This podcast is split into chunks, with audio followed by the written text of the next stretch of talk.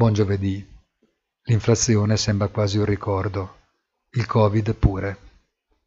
Dopo gli Stati Uniti, adesso è il turno dell'Europa a dover pubblicare dati di crescita cinesi. La moneta, come i vaccini, continuerà ad accompagnarci per lungo tempo, garantendo tranquillità e forse spensieratezza. Le cadute, anche abbastanza violente, si trasformano così in un batter d'occhio in opportunità di acquisto e gli indici riprendono in fretta a traguardare nuovi obiettivi sempre più ambiziosi. Oggi l'attesa per gli ordini di beni durevoli è un proforma. Se il dato si rivelerà forte, verrà considerata una prova della buona salute dell'economia americana. Se più debole, la riprova che nulla deve cambiare per garantire un consolidamento delle fondamenta della ripresa.